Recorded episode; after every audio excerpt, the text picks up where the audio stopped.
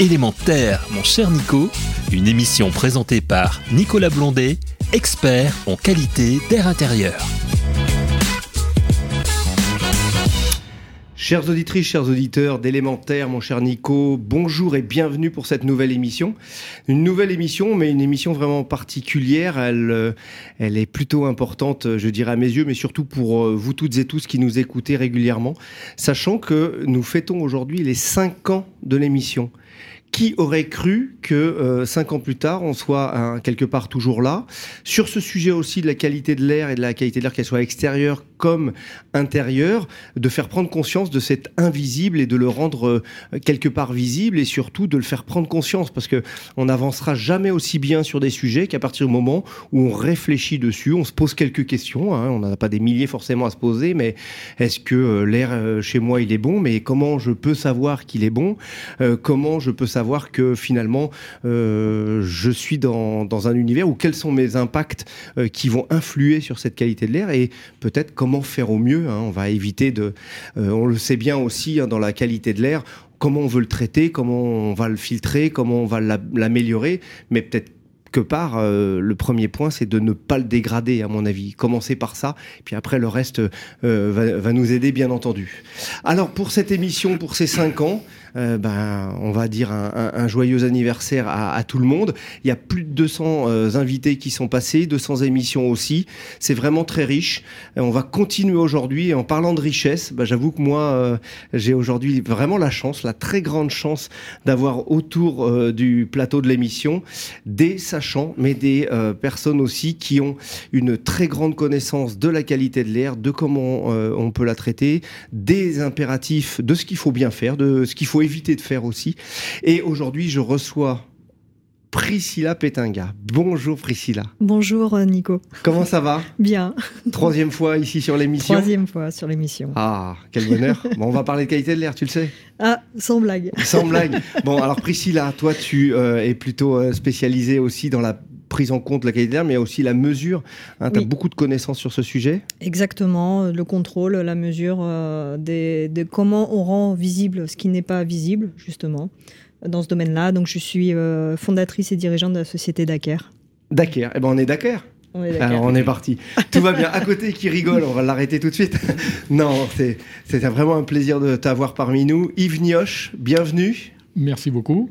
Cher Nico. Cher Nico. Eh oui, tu peux. On est autorisé. Si vous voulez me tutoyer, il n'y a pas de souci. Euh, Yves, qui es-tu? Que fais-tu?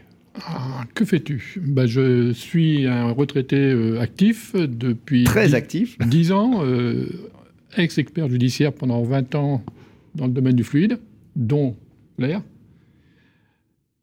Membre à ICVF, ancien président de l'ICVF pendant 5 ans, et membre depuis 32 ans. Ah, T'es un petit jeune en fait. Un petit jeune, tout à fait. C'est pour ça que mon âge, mes cheveux blancs le disent. Vous avez as bien eu l'honneur de me le rappeler tout à l'heure. C'est sympa.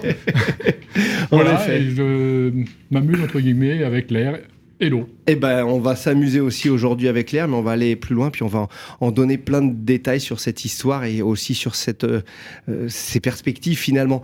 Eh ben, à ta droite, Christian Fellman. Bienvenue, Christian. Merci, bonjour Nico, euh, Christian Fellman. Je suis, je suis à la retraite aussi, mais j'ai conservé un statut de, de consultant.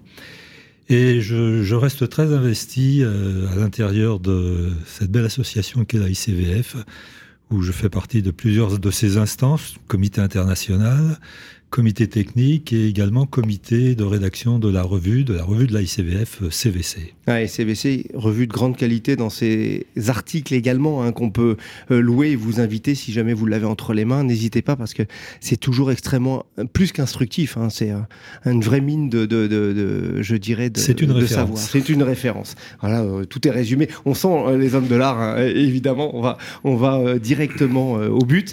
Un autre but est de quelqu'un qui a fait un petit peu de route pour nous rejoindre d'aujourd'hui depuis Lyon. Chambéry. Chambéry, encore, encore plus loin.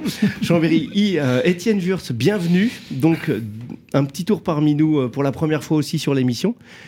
Étienne, dis-nous un petit peu plus. Alors, moi, je suis plutôt académique, donc je suis passé un peu par tous les, toutes les fonctions. J'ai été agrégé, j'ai été universitaire à La Rochelle, j'ai été directeur de recherche CNRS et maintenant je suis qu'on appelle pompeusement enseignant fellow au CEA, où j'ai toujours travaillé dans le bâtiment, en aérolique du bâtiment au départ, puis euh, sur des bâtiments zéro énergie, et, je suis allé vers des bâtiments euh, euh, avec une qualité d'air intérieur dont on reparlera, qui, est, qui a été longtemps mon dada, et je parlerai d'un projet que j'ai coordonné qui a voulu mesurer ce qui se passait vraiment dans les bâtiments avec des grandes surprises que je...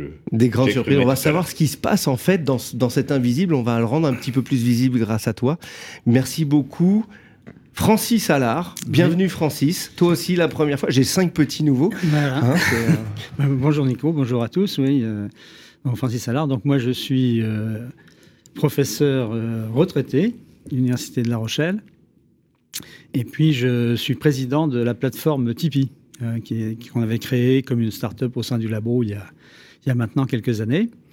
Euh, au niveau associatif, ben, je suis aussi membre de l'ICVF où, où j'anime deux comités, hein, le comité international et le comité enseignement. Et dans ces fonctions, disons, euh, associatives, je m'étais beaucoup investi à un moment au niveau européen. Hein, j'ai été pendant six ans vice-président de, la Fédération européenne qui regroupe euh, les 27 associations nationales euh, euh, d'ingénieurs climaticiens. Donc ça représente 150 000 ingénieurs à peu près en Europe. Une petite équipe. Et voilà, une petite équipe dynamique. Et j'ai été aussi président pendant trois ans de cette fédération il y a quelques années. Et d'un point de vue professionnel, donc moi j'ai fait un peu comme Étienne. Hein, ma carrière a été partagée entre une partie au CNRS, hein, où j'étais chercheur à l'époque à Lyon, et puis euh, universitaire, donc j'ai rejoint la mission de création de l'Université de La Rochelle en 92. Et j'ai monté un labo euh, dont le thème principal était justement les problèmes d'énergétique et d'environnement liés au bâtiment. C'est marrant parce que l'environnement à La Rochelle, on sait aussi que c'était pionnier pour beaucoup de choses au niveau tri des déchets, déjà à la base, en, parlant au plus grand nombre autour de nous, mais on a vraiment tout un tas de sujets. Donc vous voyez autour de cette table, c'est pas des retraités, hein, ils sont actifs comme vous imaginez même pas, euh, chers auditrices, chers auditeurs, mais surtout, ce sont des personnes qui ont grande expérience. Hein. dites pas grand âge, c'est pas vrai, c'est grande expérience. Et justement, c'est de ça dont on a besoin pour avancer. Et, important. On va démarrer aussi cette émission. Je vais donner, bah, te laisser un petit peu la parole, euh, Francis, au départ, si tu le veux bien. Cette histoire de la prise en compte de la qualité de l'air, elle vient de l'extérieur vers l'intérieur. On va reparler un petit peu euh, aussi, mhm. mais un petit bout d'histoire de notre prise en compte de la qualité ah de l'air dans nos bâtiments euh, rapidement. Alors, euh, sur quoi on se base pour se dire la qualité de l'air peut être bonne ou bien traitée chez en, en fait, la, prise en compte, euh, disons, de la qualité de l'air intérieur, euh, ça remonte au début de la chimie, à Lavoisier.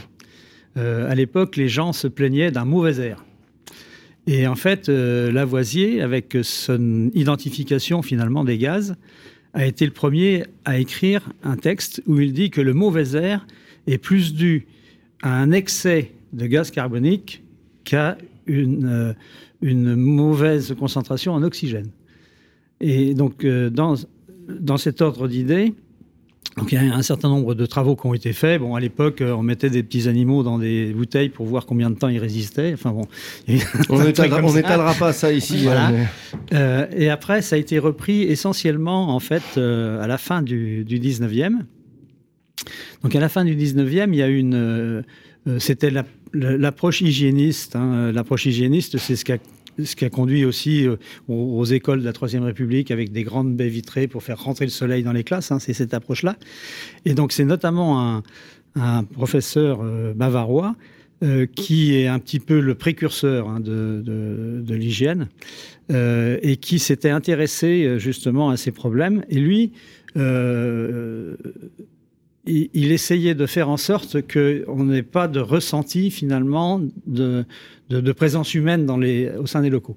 Donc il avait établi des, taux de ventilation hein, déjà, et qui étaient bien supérieurs à ce qu'on imagine aujourd'hui, hein, parce que c'était euh, euh, trois, fois à peu près ce que, ce, que l'on a aujourd'hui. et entre les deux, on a sûrement un équilibre. Voilà, exactement. Est-ce qu'aujourd'hui, on, on en a assez Voilà. Alors après, il y a eu euh, le, premier texte, euh, disons, réglementaire, il a été fait à New York au début du XXe siècle. Euh, ça concernait les écoles et on leur demandait de faire en sorte que l'air soit renouvelé à raison de 5 à 7 litres par seconde et par personne. Donc ça, c'était des approches qui étaient complètement empiriques et qui, qui sont allés, et, c'était centré sur la perception finalement de la mauvaise qualité de l'air, hein, depuis le mauvais air de Lavoisier. Et ça, ça a continué euh, dans les années 30 avec les travaux de Yaglou. Donc Yaglou, c'est un, collègue américain qui avait, il a, fait deux, deux, travaux importants dans sa, dans sa carrière. Il y avait une partie de ses travaux où il travaillait sur des hôpitaux pédiatriques et où il a essayé de définir les conditions optimales finalement de, nécessaires au bon développement des, enfants en bas âge. Il a travaillé essentiellement sur l'humidité et la température. Et puis après, il s'était intéressé finalement à, ce qu'on appelle la, la, qualité de l'air perçue, hein, c'est-à-dire euh, la perception des bioeffluents. Et ces travaux Diaglou, en fait, eh ben, ce sont eux qui sont la base de la définition de pratiquement toutes les réglementations existantes encore aujourd'hui sur la qualité de l'air intérieur. C'est-à-dire que tout ce qu'on traite à l'heure actuelle date des années... De 1936. 1936. La réglementation française, elle est basée hier. sur ces...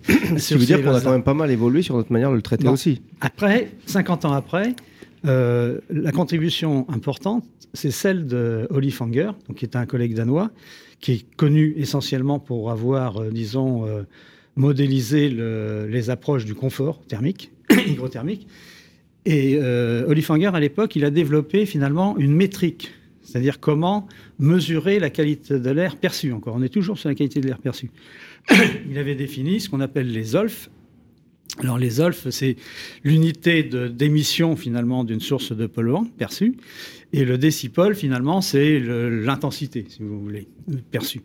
Et à partir de ça, euh, il, a travaillé sur la réduction justement de de, des concentrations en, en, polluants, alors venant soit, c'est vraiment la qualité d'air globale, c'est-à-dire que Fanger, il intégrait à la fois euh, la présence et l'activité humaine, mais aussi la présence de matériaux, de tapis, de, de tout ce qui pouvait ce qui influer pouvait dans tous les cas. Voilà, là, une vraie prise en compte globale qu'on n'avait pas avant. Et ces travaux de Fanger, ils ont conduit finalement à, aux normes européennes et internationales qui existent aujourd'hui et qui font référence justement à cette qualité de l'air perçue.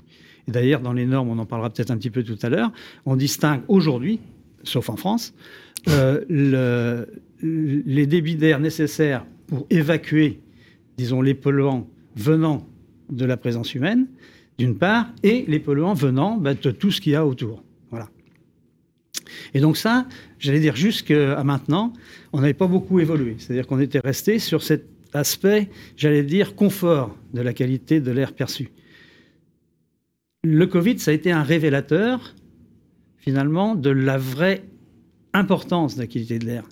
Et cette, euh, la qualité de l'air, c'est un problème qui est un problème de santé publique. C'est pas un problème de confort. Il y a un problème de confort, bien sûr, qu'il faut respecter.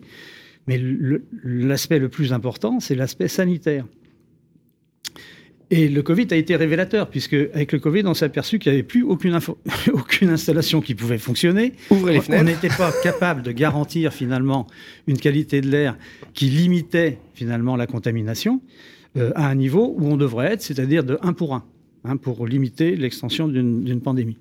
Et donc, suite à, ces, à cet aspect-là, on est revenu sur des travaux qui date des années 70, essentiellement de Wells Riley, qui définissait finalement la probabilité d'infection due à une personne infectée dans une pièce comme celle-ci, en fonction des conditions de ventilation, du nombre de participants, de durée d'exposition, etc. Et on a utilisé, c'est ce qu'ont fait notamment les collègues du nord de l'Europe, on a utilisé cette base de connaissances-là pour définir finalement des, débit d'air, on va dire ça de, de façon simple, hein, qui permettrait d'éviter la propagation d'une pandémie. C'est-à-dire quels seraient les débits d'air nécessaires aujourd'hui dans cette salle pour éviter que la contamination euh, dépasse euh, un pour un. Voilà. D'accord. Et ça, c'est très récent et ce sont des éléments qui sont sur la table et qui sont euh, publiquement connus et qui sont utilisables pour une disons, une nouvelle façon de concevoir les installations. C'est ça qui est important. C'est ce qu'on va regarder pour euh, concevoir ces installations. Et petite question à Priscilla, du coup. Comment on va, là on le voit bien, on a des, niveaux euh, qu'il faut identifier. Comment on les, comment les identifie? Euh, Quels sont, je dirais, quelques appareils, exemples de, de, mesures par rapport à ça? À quoi on peut se fier? Et, justement, un petit focus aussi de dire est-ce que tous les appareils se valent? Mais ça, je pense que c'est la question euh, inhérente et induite directement. Oui. Alors, sur les, typiquement, sur le contrôle des débits d'air, il y a euh, des anémomètres qui existent, mais c'est pareil, comme tout appareil de mesure, il faut que ce soit des appareils qui soient étalonnés, qui soient suivis dans le temps, et, euh, on garantit une vraie mesure que quand on étalonne son appareil et qu'on garantit sa valeur. Et en plus, il faut avoir aussi des méthodologies pour faire ces contrôles devant, de, de débit d'air selon le type de gaine, selon la configuration du système. Euh, il y a des normes qui existent de, contrôle. Il y a des méthodes log by Chevichev pour, euh, pour euh, faire des sondages dans des gaines. Et vous avez aussi le contrôle aux bouches. Et c'est ah. là où souvent c'est pas fait. Donc on a des débits théoriques ou des débits de conception qui sont indiqués et qui sont censés répondre comme il faut pour ventiler comme il faut le bâtiment. Sauf que si on fait le tour des pièces, il y a des pièces qui pourront être très bien ventilées, d'autres moins bien ventilées. Et c'est là où on aurait besoin de soit d'une norme, voire même d'une réglementation pour aller plus loin, euh, qui impose ces contrôles aux bouches et qu'on soit vraiment sûr de, ce qu'on a en, débit arrivant dans les Donc une vraie vérification de l'air entrant, de mmh. l'air sortant finalement et de s'assurer que par rapport à l'usage du, bâtiment avec comme le disait Francis tout à l'heure, les personnes qui y sont, mais aussi les effluents euh, mmh. ou, les, ou les, les émanations, de, enfin, les émissions de polluants, euh, qu'on puisse le, traiter. Est-ce que... Alors, c'est encore, ça va encore plus loin, parce que ça, ah. c'est juste à la bouche. Mmh. Ce qui ne veut pas dire que vous éliminez tout dans la pièce. Après, vous ah avez des phénomènes de diffusion encore mmh. d'air. Et là, euh, ça serait intéressant d'aller sur une notion qui va un peu plus loin, qui soit le taux de renouvellement d'air, une notion qu'on ne mesure pas aujourd'hui, une notion qu'on pourrait euh, mesurer avec des traceurs, mhm. comme le CO2. Euh, il y a d'autres traceurs aussi même euh, qui peuvent être utilisés pour aller plus loin dans les effets de contamination avec des particules. Mhm. Alors le taux de renouvellement d'air, ça veut dire combien de fois on renouvelle l'air en un certain laps de temps? C'est ça. À l'heure actuelle, on pourrait dire qu'on a quoi dans un logement? Pour ceux qui nous écoutent, de les, de, de, de les, de leur, euh, de les éclairer un petit peu là-dessus. Oui, alors dans un logement, euh, on est plutôt aux alentours de 0,3 généralement. Euh, allez, un, logement qui est bien ventilé, on peut monter jusqu'à 0,5. Jusqu'à 0,5, c'est-à-dire une pièce qui fait 20 mètres cubes, on fait 10 mètres cubes par heure en changement. Mm.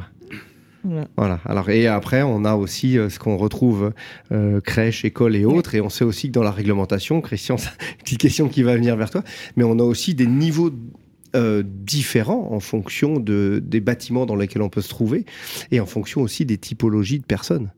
Hein, on va avoir des 18 mètres cubeurs dans les bureaux. On va retrouver pour les enfants, on est monté jusqu'à 30. Et un petit, un petit état un petit peu de, ce, de cette réglementation, Christian? Oui, alors euh, là, tu, Nico, tu, tu évoques euh, la, réglementation des bâtiments tertiaires. Et effectivement, selon qu'on est puissant ou misérable, je dirais, on n'a pas le droit à la même quantité d'air neuf pour, pour respirer. C'est presque un peu caricatural, mais c'est un peu vrai. Hein, puisque euh, dans les bâtiments tertiaires, euh, certains types de bâtiments, on va avoir euh, un débit qui correspondra au fait que il s'agit de salariés de cet établissement, de cet établissement, ou d'autres niveaux de, débit d'air pour des personnes qui sont qui sont simples occupants. Donc effectivement, il y a une, incohérence qu'il serait bon de, de et, est-ce que justement, si y a cette incohérence qui existe, est-ce qu'on est déjà dans une prise en compte et de se dire finalement on va le prendre à bras le corps et on, va commencer à réfléchir dessus Ou est-ce que c'est des écoutes qui sont euh, euh, des différents organismes plutôt bienveillantes Ou est-ce que c'est une un vrai combat la qualité de l'air? Et là je lance un truc, je pense que ça va faire réagir tout le monde autour de la table. Mais euh, on voit bien que ça fait des années et des années qu'on aimerait que ça évolue un peu plus sur certains plans. C'est sûr que ça fait des années et des années que la situation perdure. Hein, et qu'il y a un certain nombre de voix qui, qui, qui s'élèvent pour dire qu'il faudrait certainement améliorer les choses et, et, repenser complètement. Je parle toujours des bâtiments tertiaires, mais mhm. euh, il y a d'autres problèmes aussi qui se posent dans, dans l'habitat pour euh, refonder euh l'ensemble du dispositif réglementaire euh, sur des données plus récentes, sur peut-être une approche différente, et pas se fonder, comme l'a rappelé Francis Allard tout à l'heure, sur des travaux qui datent euh, de 1936. Bon, au moins on est stable dans notre non-mouvement. c'est, on pourrait dire ça comme ça. L'air, il est en mouvement en permanence. Donc, euh, et on sait très bien qu'un air qui est pas en mouvement, c'est un bâtiment qui va être moins bien traité. Donc à un moment donné, il faut qu'on soit comme l'air, un peu libre et un peu en mouvement. C'est à peu près ça c'est à peu près ça. Et puis dans des, dans des euh, matériaux et matériels qui nous permettent, permettent d'aller plus loin. Un petit mot euh, pour toi, Yves. Euh, justement, on reviendra sur le réglementaire après ce qui se passe en Europe et dans les autres pays. On en reviendra à Christian. Mais au, niveau de ce que tu as pu rencontrer, parce qu'en tant qu'expert judiciaire sur le fluide CVC, tu as dû en voir oui. des éléments de progression, on va dire? Bah de progression, parce que sans parler des débits qu'on a évoqués plus ou moins, qui étaient peut-être à revoir. Euh, il faudrait déjà au moins que l'installation soit correctement faite, puisque malheureusement, on retrouve régulièrement, euh, parce qu'on a la chance et la joie en France euh, d'avoir des ventilations particulières et des gaines flexibles de très petit diamètre. Et quand l'installateur a son rouleau, il met tout le rouleau. Il y a besoin de 3 mètres ou il y a besoin de 10 mètres, il met son rouleau. on a les plaques de plâtre ou de gypse, cher Nico, qui, on a 3 cm, donc il faut que la gaine passe dans 3 cm. Donc comme elle est très plate, eh il n'y a plus rien qui passe. D'où il y a des mesures de débit d'air qui seraient importantes. Euh, on a les rejets qui ne sont pas raccordés, qui sont dans les combles, euh, non ventilés. Euh, on a des fuites aussi dans les passages, dans les faux plafonds. on a le débit d'air au niveau de la centrale, dans le tertiaire. On n'a pas à l'arrivée. Alors, est-ce que donc on... se dit il y a un problème de mise en œuvre, de formation, de on peut tout imaginer derrière. De maintenance et de suivi peut-être? Bah, d'installation déjà. Donc la maintenance des salariés, parce qu'un chef d'entreprise, c'est bien, mais c'est les salariés qui travaillent derrière. Et ils n'ont pas conscience du risque que ça entraîne derrière au niveau de la qualité de l'air. C'est-à-dire que dans les entreprises, on est en train la, qualité de l'air, c'est notre santé, bien entendu. Mmh. Mais à un moment donné, on nettoie plus la machine à café qu'on nettoie notre système d'air? Je dirais pas jusque-là. Je dirais pas jusque-là. Mais... Plus souvent les filles. Mais disons, ah, voilà, c'est ça. C'est ça. non, mais il y a un parallèle à faire qui, il faut, il faut, pour toucher les, auditeurs aussi, on le sait, hein, euh, à un moment donné, il faut des relations avec notre, nos habitudes de tous les jours et notre air n'est pas une habitude. Mais le seul réflexe qu'on ait, c'est de respirer finalement. Tout à fait, mais il faut que les salariés soient conscients euh, de, de risques qu'ils entraînent derrière de mal faire le travail qu'ils ne, ne savent pas. Oui, bien sûr. Ils ont mal fait. C'est ça le risque aujourd'hui. Euh, moi, j'ai prédit depuis 30 ans que les gaines flexibles devraient plus exister, excepté sur les raccordements des grilles. Mmh. On ne devrait avoir que du rigide. C'est l'inverse. On trouve que l'inverse, aussi bien en résidentiel qu'en tertiaire. Hein. Mmh. Quand on a des longueurs de flexibles de 15-20 mètres pour accorder des bouches qui, se, qui font euh, des zigzags partout sur le faux plafond, est-ce normal? On crée des pertes de charge que les, beaucoup ne savent pas ce que ça veut dire. Alors qu'est-ce que c'est qu'une perte de charge? Bah, C'est la résistance l'air l'air doit avancer et si elle a trop de si elle a un mur devant, ben, elle ne peut pas. Voilà, et que ce soit de l'avant, une circulation d'air qui est liée à des phénomènes naturels, on pense à la ventilation naturelle, l'aération. naturelle, l'entrée d'air naturelle, l'extraction mécanique. Et si c'est mécanique, ben là, le moteur, en plus, c'est autre chose, il va forcer plus. Ben Donc il va faire quoi en forçant plus il va consommer. Non, il va, se transformer sur la courbe et il va descendre et il va faire moins de débit en plus. Oh, il va consommer et il va avoir moins de débit. C'est tout à donc fait. Donc on va cumuler un petit peu des embêtements. Donc il faut vraiment euh, traiter ça. Et donc je pense qu'il y, a beaucoup de choses à faire euh, parce que on rencontre ça, on rencontre ça, ce que l'on voit. Beaucoup, on ne sait pas comment elles sont parce que personne ne dit rien. Et en réalité, ça ne fonctionne pas. Hmm. Et je peux vous dire que j'ai des rencontres ou des plafonds euh, de salle de bain qui ont les champignons au bout d'un an et demi. Oui. À cause d'une ventilation, euh, bon, je ne veux pas mettre le terme, mais je vais te le dire quand même, de l'égrobé, où les entrées d'air se ferment en fonction de l'humidité. Vous avez un radiateur en dessous, des volets, des beaux stores euh, bien étanches. L'entrée d'air est toujours fermée. Parce qu'elle est asséchée par le Elle est asséchée par l'émission, c'est normal, on peut rien. Hum. Et ça, on n'a pas expliqué, et on se retrouve dans la salle de bain avec un radiateur avec un robinet thermostatique. On ouvre, on ferme le robinet, le thermostatique se ferme, plus de ventilation, on condense sur les parois. C'est bien, on, fait de la prolifération fongique finalement. Mmh. Oui, peut-être manger des champignons. Et ça en l'espace de moins d'un an. Hein. Oui, en l'espace de moins d'un an, mais même maintenant, euh, au niveau euh, des, constructions neuves, mmh. on a créé euh, de la meilleure isolation, puisqu'on a toujours parlé. J'ai eu la chance d'assister au, congrès de la ICVF où vous étiez aussi. on a dit bon, maintenant il va peut-être falloir faire de l'isolation, de la ventilation et du chauffage. On va adapter les choses dans cet ordre-là, au lieu de se dire je mets que du chauffage et puis je verrai plus tard et on va compenser.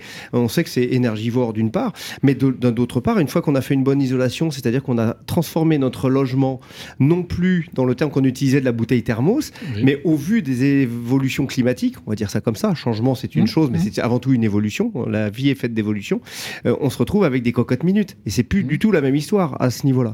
Et, et, si on n'a pas de renouvellement de l'air, et imaginons la nuit il fasse plus frais, bah, cet air frais il rentre pas non plus. Et la ventilation devient prépondérante sur la tenue d'un bâtiment. Et si la ventilation s'arrête, par défaut, parce que peut y avoir personne n'est à l'abri mmh. d'une panne, mais par mmh. contre il faut réagir vite derrière. Mmh. On a au vu euh, du taux d'humidité dans l'air que l'on met en tant qu'être humain, hein, qui avoisine les 12 litres pour 4 personnes par jour. Si ça tombe en panne, eh ben on comprend qu'il faut évacuer 36 litres en 3 jours. Et maintenant, dans des bâtiments plus récents, sans ce, ce renouvellement de l'air dont on parlait, on va avoir des champignons en très peu de temps. Et c'est pas parce qu'on les voit pas qu'ils sont pas là. Tout à fait. Et je voudrais rajouter que dans une chambre, il faut bien que les gens sachent qu'un humain émet combien? Entre 300 et 500 litres à peu près d'humidité, enfin 1000 litres d'humidité par nuit. Hum, hum. Et on retrouve des, des petits trucs en bas des portes pour pas que l'air passe. Ah ben ça, c'est parce qu'on vit. Donc, euh, voilà. Et, là, on, condense partout. Et c'est pas évacué. C'est surtout ça. C'est pas évacué parce qu'on met des. Comment s'appelle là Les trucs au bois des portes là Genre clonette. Ah pour, Justement pour éviter les passages d'air et pour l'acoustique. Oui, et puis surtout aussi, des fois on dit si j'allume dans le couloir, je vois la lumière qui rentre un petit peu. La lumière est moins gênante qu'un mauvais air. Donc ça, il faut mm. bien que tout le monde sache qu'un couple, c'est un kilo d'eau par nuit un kilo d'eau par nuit pour un couple et qu'il faut évacuer en plus de tout ça. Et justement, par rapport à cela, on, reviendra sur le sujet, mais euh, Étienne, justement, euh, toi, tu as travaillé sur le sujet, notamment le projet Comépos, qui euh, a montré justement au travers de différentes maisons comparées, différents systèmes et sur ces caractérisations-là, humidité, température, CO2 et autres. Qu'est-ce qu'il en est ressorti? Voilà. Effectivement. en quelques mots, on reprendra, on va avoir la coupure entre les deux, mais on reviendra s'il faut. mais vas-y, Étienne. On en parler quelques heures. Alors, je vais essayer d'être synthétique, mais effectivement, c'est un projet qu'on a fait au départ, pas pour la qualité de l'air, on l'a fait pour montrer dans les années 2012 que ce bâtiment énergie positive, tout ce qu'on en disait, euh, qu'il fallait pas s'en inquiéter, et on s'est dit on va tester dans la réalité une, une trentaine de maisons individuelles neuves pour vous montrer que une maison à énergie positive, ça n'a pas d'enjeu. Ce qu'on a montré assez facilement.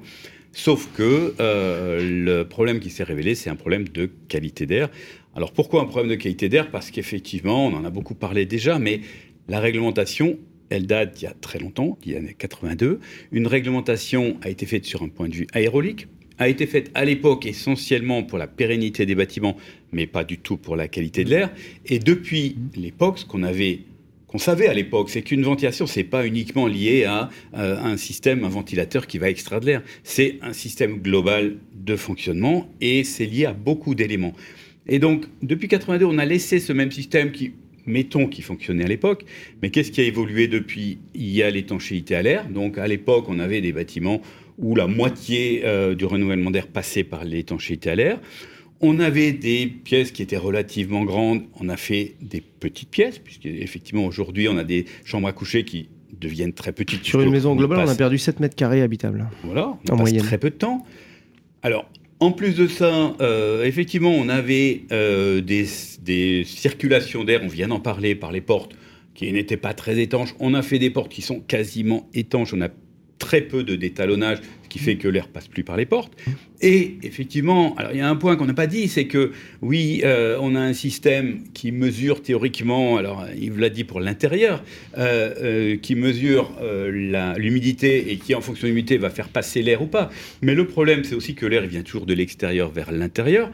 Et donc on l'a vu aussi dans Comépos, que quand il fait, quand il pleut dehors, eh ben, il fait humide, donc vous allez ouvrir euh, et vous allez mettre un peu d'air à l'intérieur. S'il fait sec dehors, eh ben, euh, il y aura beaucoup moins d'air. Donc, si vous avez un système où les gens vivent à l'intérieur qui dépend du fait qu'il pleuve ou qu'il pleuve pas, c'est un peu ridicule, surtout que quand il pleut, c'est plus humide que quand il pleut pas.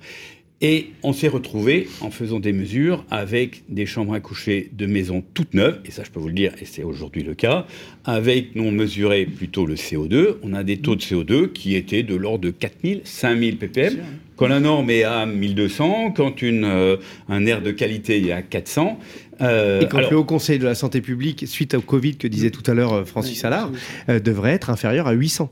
J'en profite, je fais juste une petite parenthèse. Fabien Skinazzi, le docteur Skinazzi, devait être avec nous aujourd'hui du Haut Conseil de la Santé publique. On le salue parce que problème pneumologique, il est à l'hôpital. Donc vous voyez, la qualité de l'air, c'est important pour tout le monde et aussi pour ceux qui s'occupent de nous sur ce plan. Et Étienne, je te laisse continuer. Voilà, donc pour, euh, pour avancer, simplement, c'est de se dire le, le système ne peut pas fonctionner. Vous avez un système qui vous dit, en fonction, on l'a dit, bah, s'il y a de l'humidité dans la salle de bain, on va augmenter le débit, mais quand vous dormez, il n'y a pas d'humidité dans la salle de bain, donc le débit va pas augmenter. Pour peu que vous ayez pas trop d'étalonnage, mais même si vous en avez, même si votre installation est bien faite, euh, s'il pleut pas dehors, vous risquez d'avoir une ouverture qui est fermée. Vous n'avez pas de sortie d'air puisqu'il n'y a pas d'humidité dans la salle de bain, et donc vous avez logiquement des taux de CO2 qui vont être très élevés. Alors on va dire, ah oui, mais le CO2, c'est pas très grave. Le CO2 n'est pas très grave, mais le CO2, c'est un marqueur, c'est un marqueur de beaucoup d'autres éléments.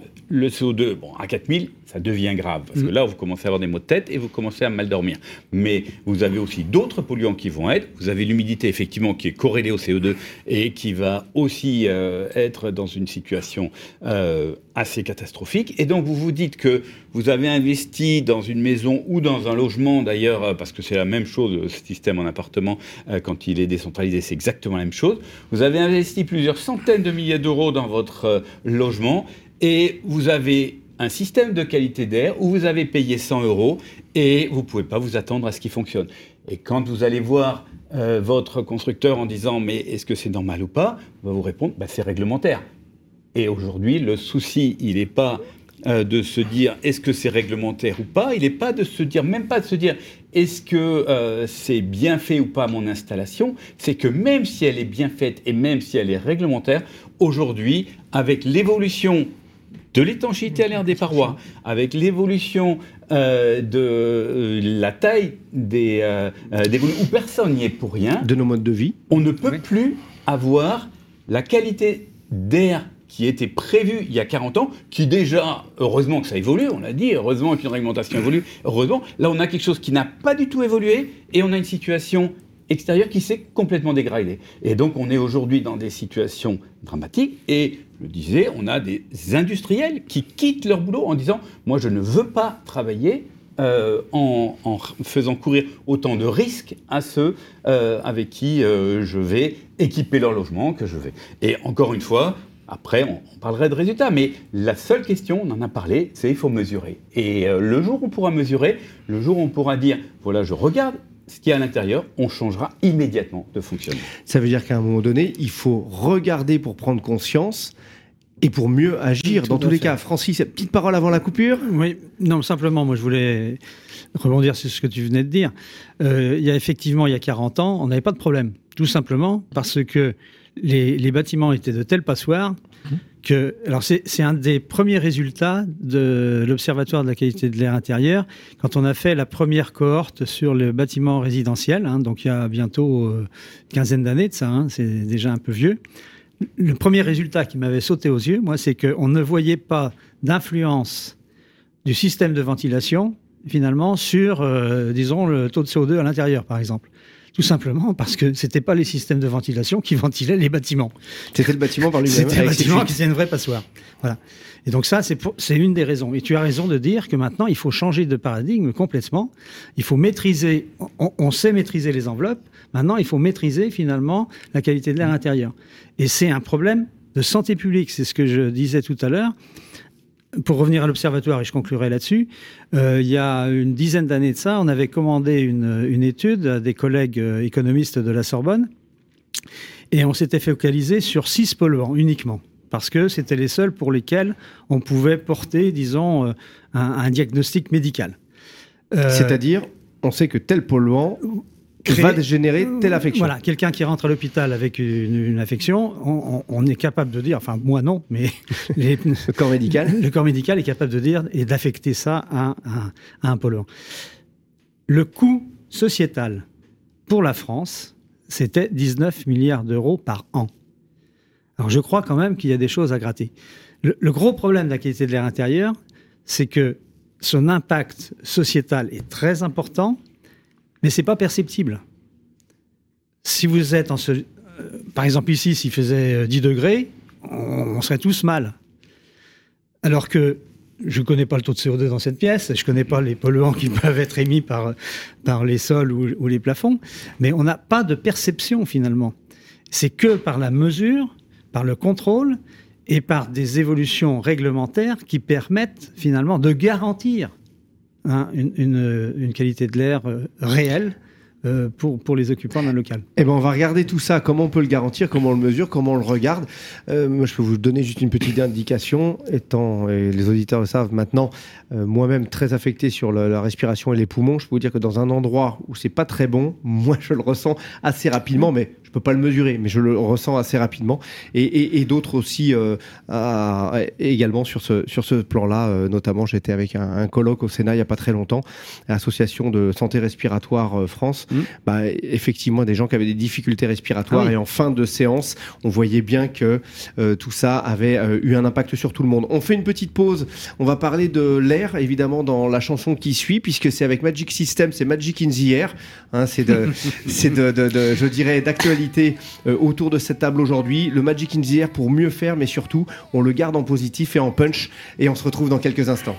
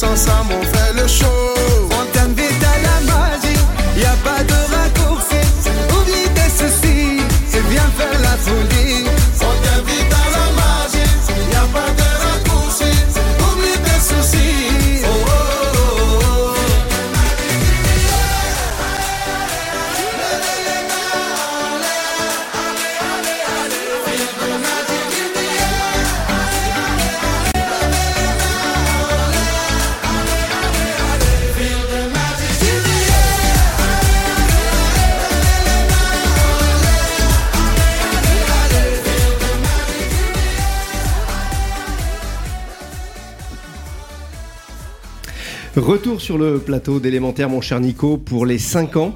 Hein, euh, encore euh, une très belle émission avec autour de nous, autour de la table, on retrouve Priscilla Pétinga. Rebonjour. Rebonjour. Rebonjour. Priscilla qui est spécialisée dans la mesure, experte sur le sujet. Yves Nioche qui lui expert, ex-expert judiciaire sur les fluides et le CVC.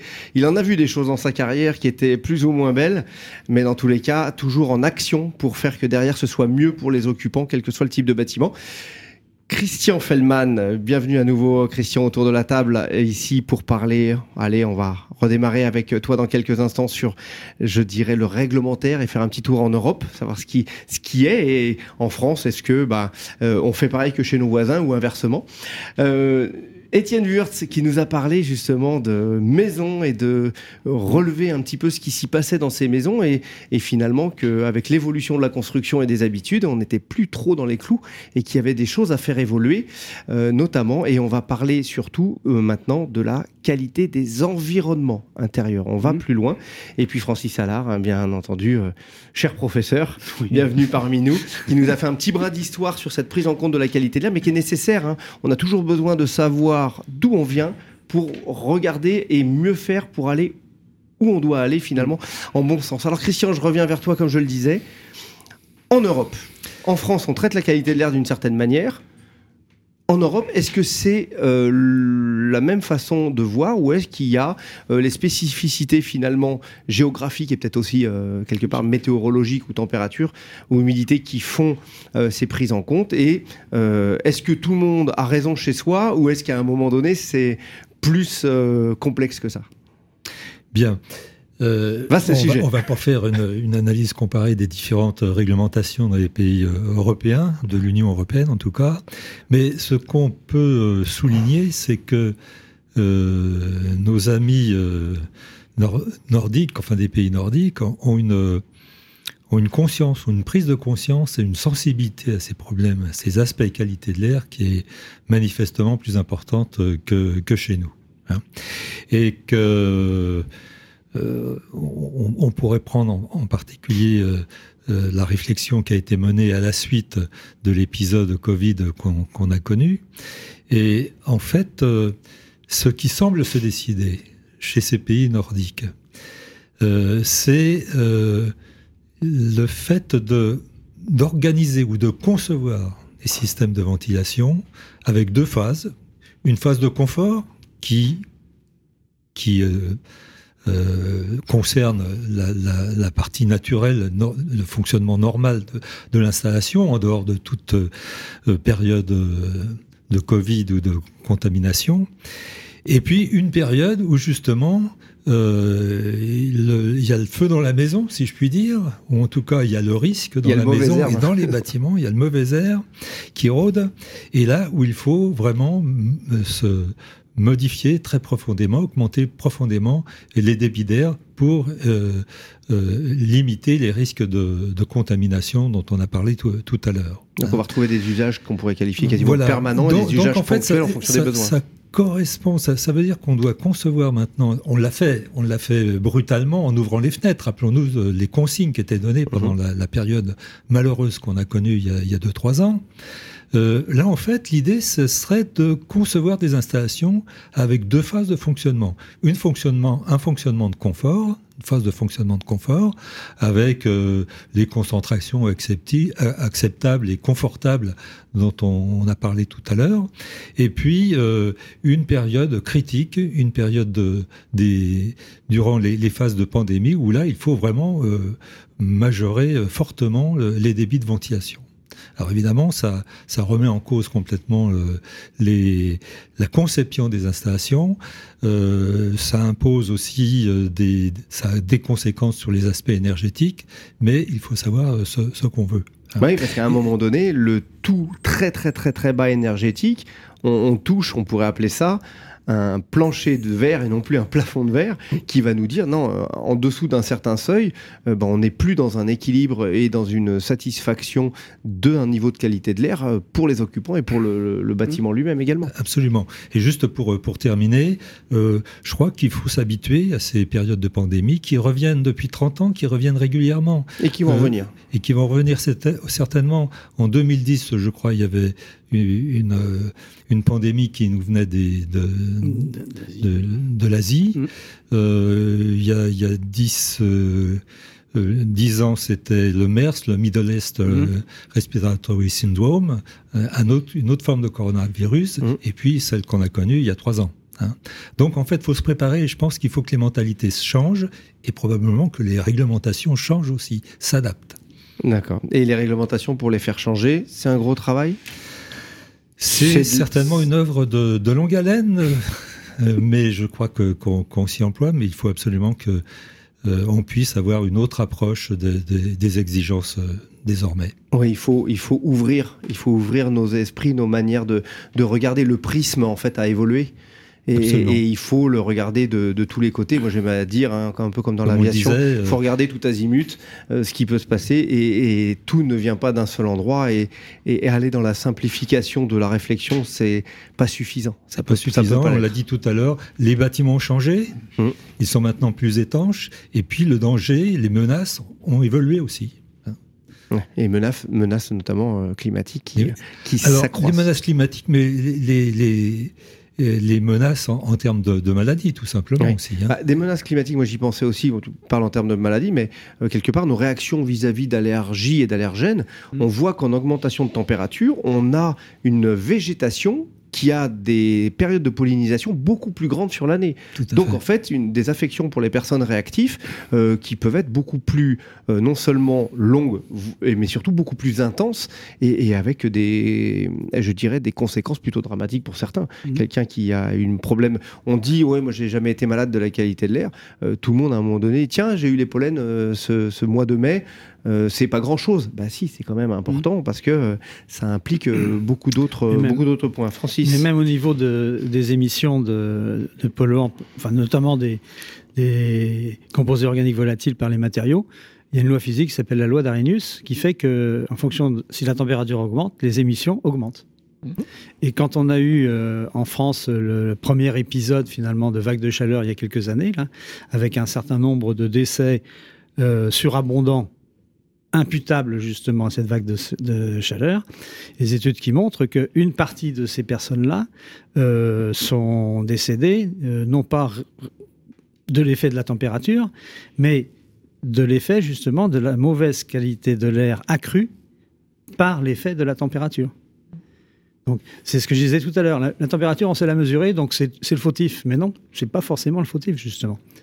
Et donc, euh, c'est là-dessus où il faut faire prendre conscience euh, aux, citoyens, mais aussi euh, à nos dirigeants, et c'est compliqué, de, du réel problème sanitaire que pose une mauvaise qualité de l'air intérieur. Mmh. De plus, on vit tous euh, entre 85 et 90% de notre vie dans des espaces 90 encore maintenant, dans des espaces clos. Et donc, alors, on parle toujours, enfin même au niveau européen, par exemple, il y a une directive sur la qualité de l'air extérieur et, pas sur la, la qualité de l'air intérieur. Et ça, c'est dû aux épisodes de smog en Angleterre dans les années 50. Mm. Où il y a eu des décès ah, qui étaient imputables réellement au fait que c'était plus respirable. C'était mortel. Et puis on parle des mêmes effets euh, avec les feux qui ont eu lieu en Nord-Amérique euh, récemment. Tous les pays se sont focalisés finalement sur, en mettant des agences, hein, d'ailleurs en France c'est le cas avec Atmo, mm. de surveillance de la qualité de l'air extérieur, alors que le problème sanitaire intrinsèque, c'est la qualité de l'air intérieur, d'un point de vue strictement sanitaire. Et c'est là-dessus où il y a un changement de paradigme à faire. Il faut que les gens prennent conscience de, de, l'impact finalement du résultat d'une mauvaise ventilation, parce que finalement on revient à ça. quoi. Oui, ou d'un mauvais renouvellement de l'air au global dans le logement. Sens euh, large Vous disiez tout à l'heure aussi, Francis, euh, on parlait de l'augmentation de la température qui va faire dégazer finalement les matériaux. On le rapproche aussi, on, peut, on pourrait faire un parallèle avec euh, la RE 2020 notamment, où on a pris en compte les degrés heure d'été, les températures qui dépassent les 25 degrés pour le bien-être des occupants mais c'est un bien-être pour être dedans. Mmh. Mais on oublie de dire qu'au-delà de 25 degrés, euh, la nuit, on ne dort pas. On se, notre corps dépense de l'énergie pour se reposer.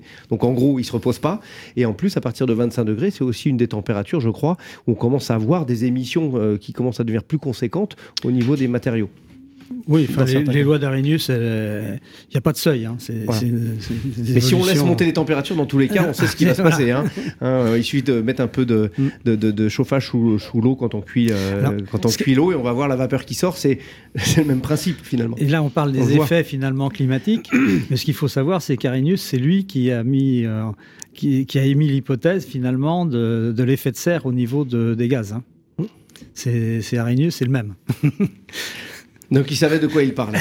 il savait de quoi il parlait. Par rapport à, tout cela justement, avec euh, ces phénomènes, donc euh, on parlait des, détecteurs, euh, ma mhm. chère Priscilla, mesurer quoi dans son logement et quelle fiabilité On n'a pas évoqué tout à l'heure, mais pour nos, auditeurs. Alors aujourd'hui, pour avoir des mesures précises, on est encore sur des, des, technologies ou des mesures laboratoires, donc avec des prélèvements pour être vraiment fiable quand on va avoir des concentrations. Après, rien n'empêche d'avoir une tendance. C'est-à-dire qu'on peut utiliser des, capteurs euh, de, composés organiques volatiles, de CO2, à condition qu'ils aient quand même une certaine fiabilité, bien sûr, parce qu'on voit de tout aussi euh, sur le marché. Mais, il faut se euh, renseigner. Mais voilà, avec un, il y a eu beaucoup d'études, il y a eu beaucoup de laboratoires qui en ont testé, il y a eu, il, y a, il, y a, de quoi avoir des, références. il y a eu un projet CO2 qui a été fait aussi sur les capteurs CO2. Il y a, beaucoup de références dans ce domaine-là. Ça permet déjà d'avoir des tendances de même au niveau des usages de nous quand on fait la cuisine ou euh, quand on utilise des produits nettoyants Est-ce que ces produits, on va pas émettre beaucoup plus ou on, peut adapter nos usages, notre façon de, de, nettoyer notre logement, notre façon de, faire la cuisine, de s'assurer par exemple d'ouvrir, bah, si on n'a pas une ventilation justement qui n'est pas efficace, peut-être d'ouvrir les fenêtres au moment où on cuisine. La cuisine étant un élément extrêmement diffuseur de polluants. Hein. Un impact majeur dans le logement d'ailleurs. Un impact majeur, oui. Euh, même au niveau humidité. Bien sûr. On, voit ces, émissions. Et, et, euh, et rien qu'avec ces tendances-là, euh, on peut aussi aller jusqu'à de la régulation de, de la ventilation. Donc ça, ça serait mm. un Graal encore. Bah, l'idéal, ce serait finalement, à, à, vous entendre, on a les appareils de détection Mm. Et finalement, notre ventilation, ou nos systèmes du moins de renouvellement d'air, devraient être asservis à celle-ci pour avoir une adaptation la plus, euh, je dirais, euh, qualitative, calée, qualitative possible par mm. rapport à ça. Qualitative et en plus euh, qui permettrait de faire des économies d'énergie. Parce qu'on aurait juste besoin, on adapterait le débit de ventilation au juste besoin pour assurer un renouvellement d'air et pour assurer une bonne qualité oui, on ne traite pas un excès par un autre excès. On fait, on fait ce qu'il faut, finalement. On fait ce qu'il faut. Yves voilà. Bon, tout ça, c'est très bien, je suis tout à fait d'accord. Hein. Yves mais, Oui, pardon. Je suis tout à fait d'accord, mais la difficulté, c'est qu'on rencontre déjà la, difficulté de mise en œuvre des mm. gaines, d'une installation mm. simple, je parle en résidentiel surtout, en tertiaire, en tertiaire, on a moins de problèmes. Aujourd'hui, on va ramener les capteurs, ce qui est indispensable. Mm-hmm. Mais j'ai du mal à imaginer nos pauvres salariés qui ont déjà du mal à mettre une gaine, à venir mettre des capteurs et il y a toute une évolution considérable de formation, mm. de, bah, de, mise en œuvre, qui est, énorme parce que ça fait 40 ans qu'on fait de la ventilation mécanique, je ne parle pas de ventilation naturelle, hein, et qu'on ne sait toujours pas la faire correctement. C'est comme je disais tout à l'heure, hein. mm. on, on, ne voit que ce qui ne fonctionne pas, mais on ne sait pas que tout le reste ne fonctionne mal. Mm-hmm. Et là, on va racheter des capteurs, et qui va les mettre?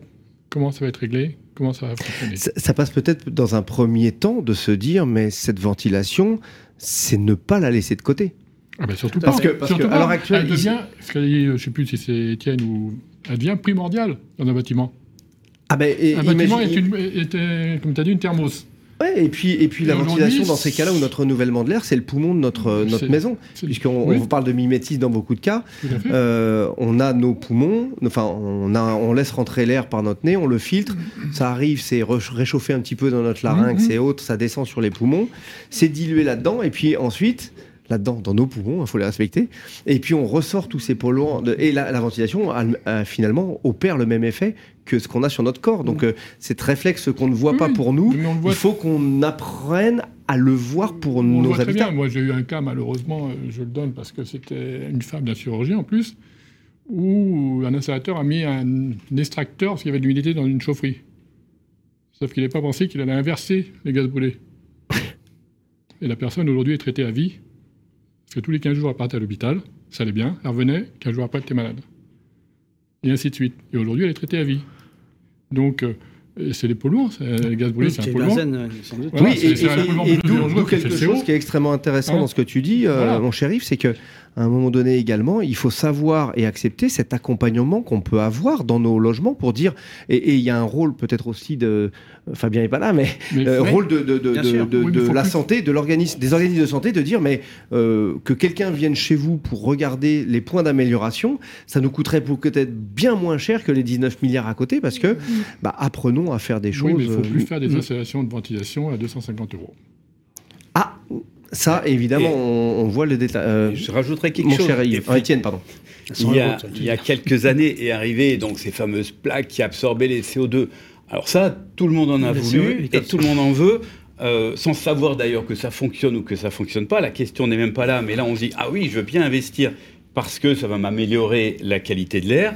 Et il y a un, un, refus total, et là je parle plutôt des constructeurs, de se dire je vais investir un peu davantage dans la ventilation, parce que le principe, et je veux bien, et je ne vais pas faire débat sur ces plaques absorbantes, et d'autres systèmes d'ailleurs qu'on mm. rajoute un peu, toujours en plus, en plus, pour traiter, pour, pour euh, traiter l'air, pour absorber l'air, pour faire... le, la base de tout sera toujours, et là scientifiquement il n'y aura aucune question à se poser, c'est de la ventilation, c'est du renouvellement d'air et euh, de la d'air neuf et de l'évacuation du polluant. plus d'investissement dans votre installation de, renouvellement d'air, dans votre réflexion sur le renouvellement d'air globalement, parce que je vous ai dit, il n'est pas, pas seulement lié euh, euh, au système, mais il doit être global dans la maison.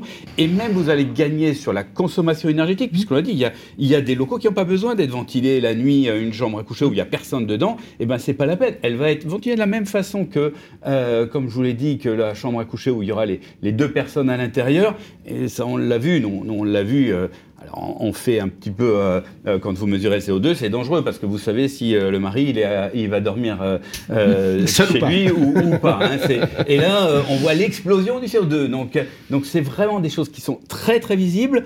Et effectivement, la chambre à côté, il n'y a personne, mais il y a quand même toujours autant, puisque comme l'humidité, elle vient avec l'extérieur et que et la ventilation va se faire, je vais consommer de l'énergie d'un côté, je vais euh, ne pas en consommer là où je devrais. Donc des choses qui sont complètement incohérentes. Il faudrait pas mettre beaucoup d'argent en plus, mais il faudrait en mettre un peu plus. Il faudrait peut-être en mettre un peu moins ailleurs et on aurait quelque chose qui pourrait très bien fonctionner et qui serait même économique. Mmh. C'est qu'une question de décider ensemble de vouloir que les choses évoluent. Et aujourd'hui, il n'y a pas cette volonté. Vouloir, c'est pouvoir. Exactement.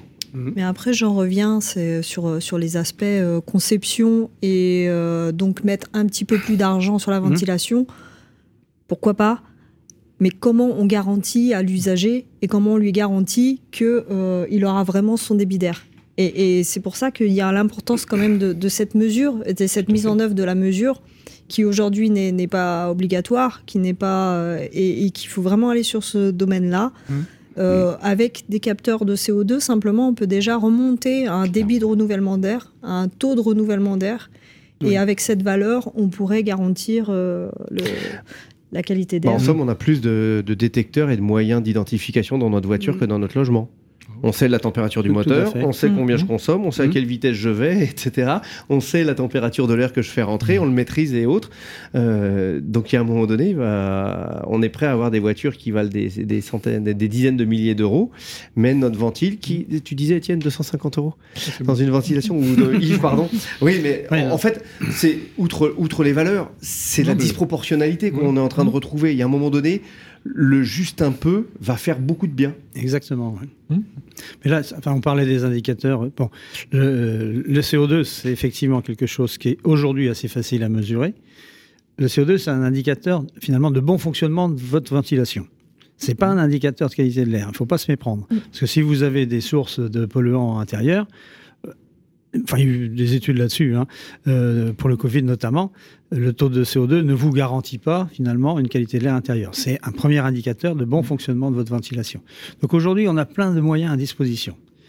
Euh, comme tu le disais, ce qui manque, c'est certainement un niveau de, je ne sais pas si c'est de formation ou de qualification, mais il est nécessaire de vraiment, et ça, on en parle en France, mais on avait un débat au niveau européen euh, il y a deux semaines il y a un réel besoin de, formation, justement, de, personnes qualifiées hein, euh, qui viennent installer correctement des choses euh, dans, ce qui concerne la ventilation. Aujourd'hui, la ventilation, euh, ça peut être l'électricien, ça peut être le plombier, le plaquiste, hein, on a vu mmh. ça, qui, va réaliser, qui, va réaliser, l'installation de ventilation. des intervenants autour de la ventilation en prenant les métiers périphériques, ça peut être juste le constructeur, le maître d'ouvrage, le maître d'œuvre, un bureau d'études et autres, on en recense 28. Mais c'est possible. Un petit travail qui a été fait, vous savez, moi j'ai vu ça, il y en a 28, donc c'est pas possible. Bah, c'est un, un, peu bazardélique, comme je le dis de temps en temps à mes enfants, mais euh, c'est compliqué, oui, en effet. C'est ce que c'est ce qu'on disait tout à l'heure, c'est-à-dire que c'est un métier. Alors je sais pas comment il faut l'appeler. Euh, moi j'aime bien ventiliste. Euh, certains ne l'aiment pas apparemment. c'est un autre problème. Mais je pense l'important c'est d'avancer. C'est l'important c'est d'avancer. Hein, euh, qu'on ait des gens qui soient capables d'installer correctement des installations, qu'on soit capable de qualifier, mm. parce que ça, ça me paraît important aussi. C'est-à-dire qu'il suffit pas d'installer une ventilation et puis tout le monde s'en lave les mains et, et après c'est l'occupant qui se débrouille quoi. Donc je pense qu'il c'est important de qualifier les installations et la maintenance. Mmh. Et les hein suivre dans le temps. Et les suivre dans le temps. Et là, il y a vraiment un travail de fond à réaliser. Aujourd'hui, on a la chance, finalement, on, a beaucoup avancé sur ces, sur ces aspects-là. On a des bâtiments, tu le disais Étienne, qui sont bien plus étanches qu'ils ne l'étaient. Donc ça, ça veut dire qu'on va donner la main au système, quel qu'il soit. Ça peut être la ventilation naturelle ou mécanique, mais dès, lors que l'enveloppe est étanche, on donne la main au système. Et on va plus s'assurer que ce qu'on veut traiter et faire circuler, on va bien le faire. Euh, on, a, euh, on a les moyens de finalement de, qualifier euh, ou même de faire des suivis. Donc profitons de ce, de ce que l'on a. Hein, et dites-le aux auditeurs, mettez un capteur CO2 dans votre chambre à coucher la nuit et vous allez tous faire évoluer votre ventilation. oui. On avait fait ça il y a quelques Vous avez entendu, chers auditeurs, chers auditeurs, détecteur de CO2 dans votre chambre à coucher. Vous en trouvez euh, dans toutes les bonnes crèmeries, hein, évidemment. Et puis, euh, je reviens sur ce petit mot, Fabien n'est pas là. il affectionne le mot détecteur plus que capteur. Eh, bien, Fabien n'est pas là, mais bon, il, contribue aujourd'hui euh, au, Conseil de la santé publique. Moi, j'ai fait partie de ce groupe de travail hein, sur, les risques liés aux environnements intérieurs. Il y a un travail énorme qui a été fait, justement, sur plusieurs années, pour essayer de définir euh, des, des, valeurs seuils euh, mais non pas, disons, parce qu'il y a des valeurs seuils qui sont définies par, par l'OMS, par exemple, sur des aspects strictement sanitaires. Quand on a voulu faire ça en France, on s'est aperçu, grâce au travail qui avait été fait par l'Observatoire, que pour certains polluants, le parc était bien au-delà des valeurs recommandées par l'OMS. Si vous imposez les valeurs de l'OMS, ça n'a aucun sens. Donc ce qu'avait fait le, le Haut Conseil de la Santé publique, c'est qu'on avait fait des valeurs d'action, finalement, et qui étaient dont les concentrations étaient variables dans le temps. C'est-à-dire, on partait d'un constat, on disait voilà, on est euh, en 2015. Euh, aujourd'hui, ce qui serait raisonnable, c'est d'arriver à ce niveau-là. Et puis dans 10 ans, d'arriver par contre aux valeurs des recommandations sanitaires.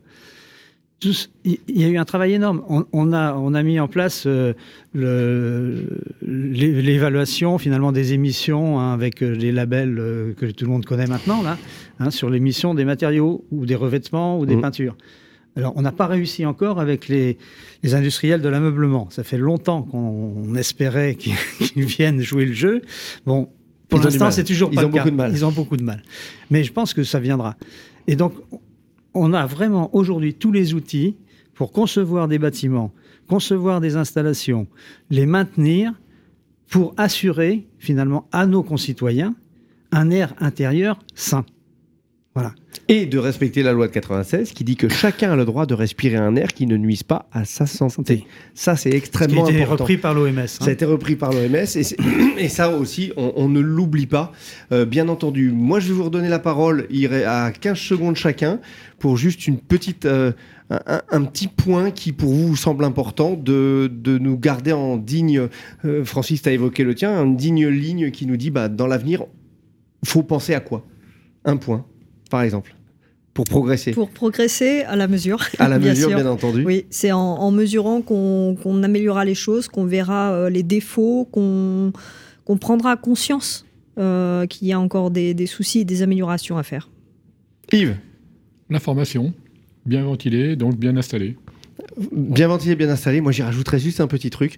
Euh, vous qui voulez aller vers les métiers de la ventilation, notamment, euh, et ou vous qui travaillez dans les métiers de la ventilation du bâtiment, n'oubliez pas que tout ce que vous faites bien, ça se joue 30 ans derrière sur la santé des occupants. Mmh. Votre acte ne s'arrête pas au fait oh j'ai mis la gaine comme ça, ça suffira. Non, ça suffira peut-être pas parce qu'elle va se contraindre rapidement à être, euh, à être pliée. Et ceux qui vont habiter derrière, on n'a pas le droit de leur faire ça. Hein. Il y a un moment donné, il faut qu'on ait aussi notre conscience de notre job. Il n'est pas compliqué, mais juste bien le faire, c'est la seconde en plus finalement. Je rajoute juste quelque chose. Éviter d'avoir des bouches dont on ne voit pas la salissure. Ça veut dire que ça fonctionne pas si, elles sont ah pas non, parce que, non, parce qu'elles se salissent, mais on ne les voit pas, donc on ne les nettoie pas. Euh, bien entendu, et on s'en rend pas compte. Christian? Pour peut-être simplement euh, revenir sur ce qui a été dit tout à l'heure en matière de, débit de ventilation, peut-être euh, rénover un peu euh, les, données réglementaires. Dépoussiérer, on dirait ça comme ça.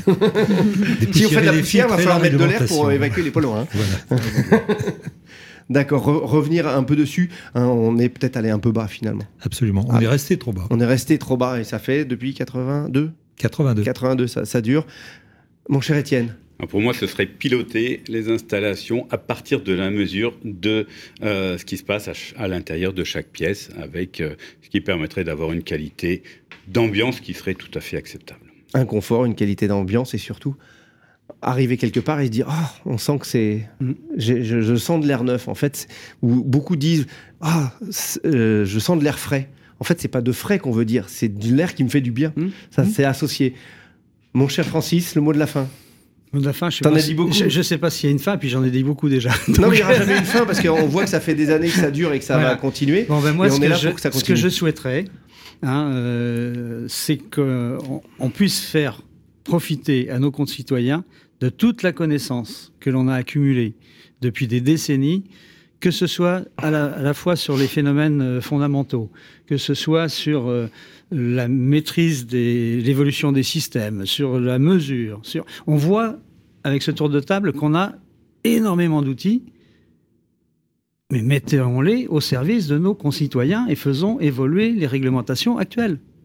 Et surtout autour de cette table, moi je vois qu'on a aussi beaucoup de personnes de bonne volonté qui ont envie que ça progresse de manière totalement sincère. Et ça, c'est aussi extrêmement important. La sincérité envers tout le monde, c'est pour rassurer aussi euh, peut-être nos auditrices, nos auditeurs. Certains se disent ouais, mais les scientifiques, on les écoute pas et dans leur truc. Non, hein, écoutez-les, écoutez ceux qui ont du savoir, quel qu'il soit. À un moment donné, euh, ils peuvent douter d'eux-mêmes et souvent ils doutent toujours parce qu'on se remet en cause en permanence. C'est ce qui nous fait progresser. Il y a rien de pire que des a priori. Il y a rien de pire de dire euh, bah on a toujours fait comme ça. Non, on arrête de toujours faire comme ça. On, si on faisait avant quelque chose qui allait bien, bon, on le conserve et on réfléchit dessus pour dire est-ce qu'on est toujours bon avec? Et on, et on avance et on évolue. Progression, euh, peut-être pas forcément, mais de l'évolution. Et je terminerai avec cette phrase, moi, qui me tient à cœur, c'est que à un moment donné, euh, il est temps de bien prendre l'air pour être dans l'air du temps. Très bien. Excellente conclusion. Chers auditrices, chers auditeurs, la fin de cette émission, c'est 5 ans. On se retrouve très bientôt, euh, vous le savez, ce sera la prochaine émission le 7 décembre. Euh, c'est avec euh, Jessica Châtelier pour parler du radon, un autre, probablement une autre prise en compte.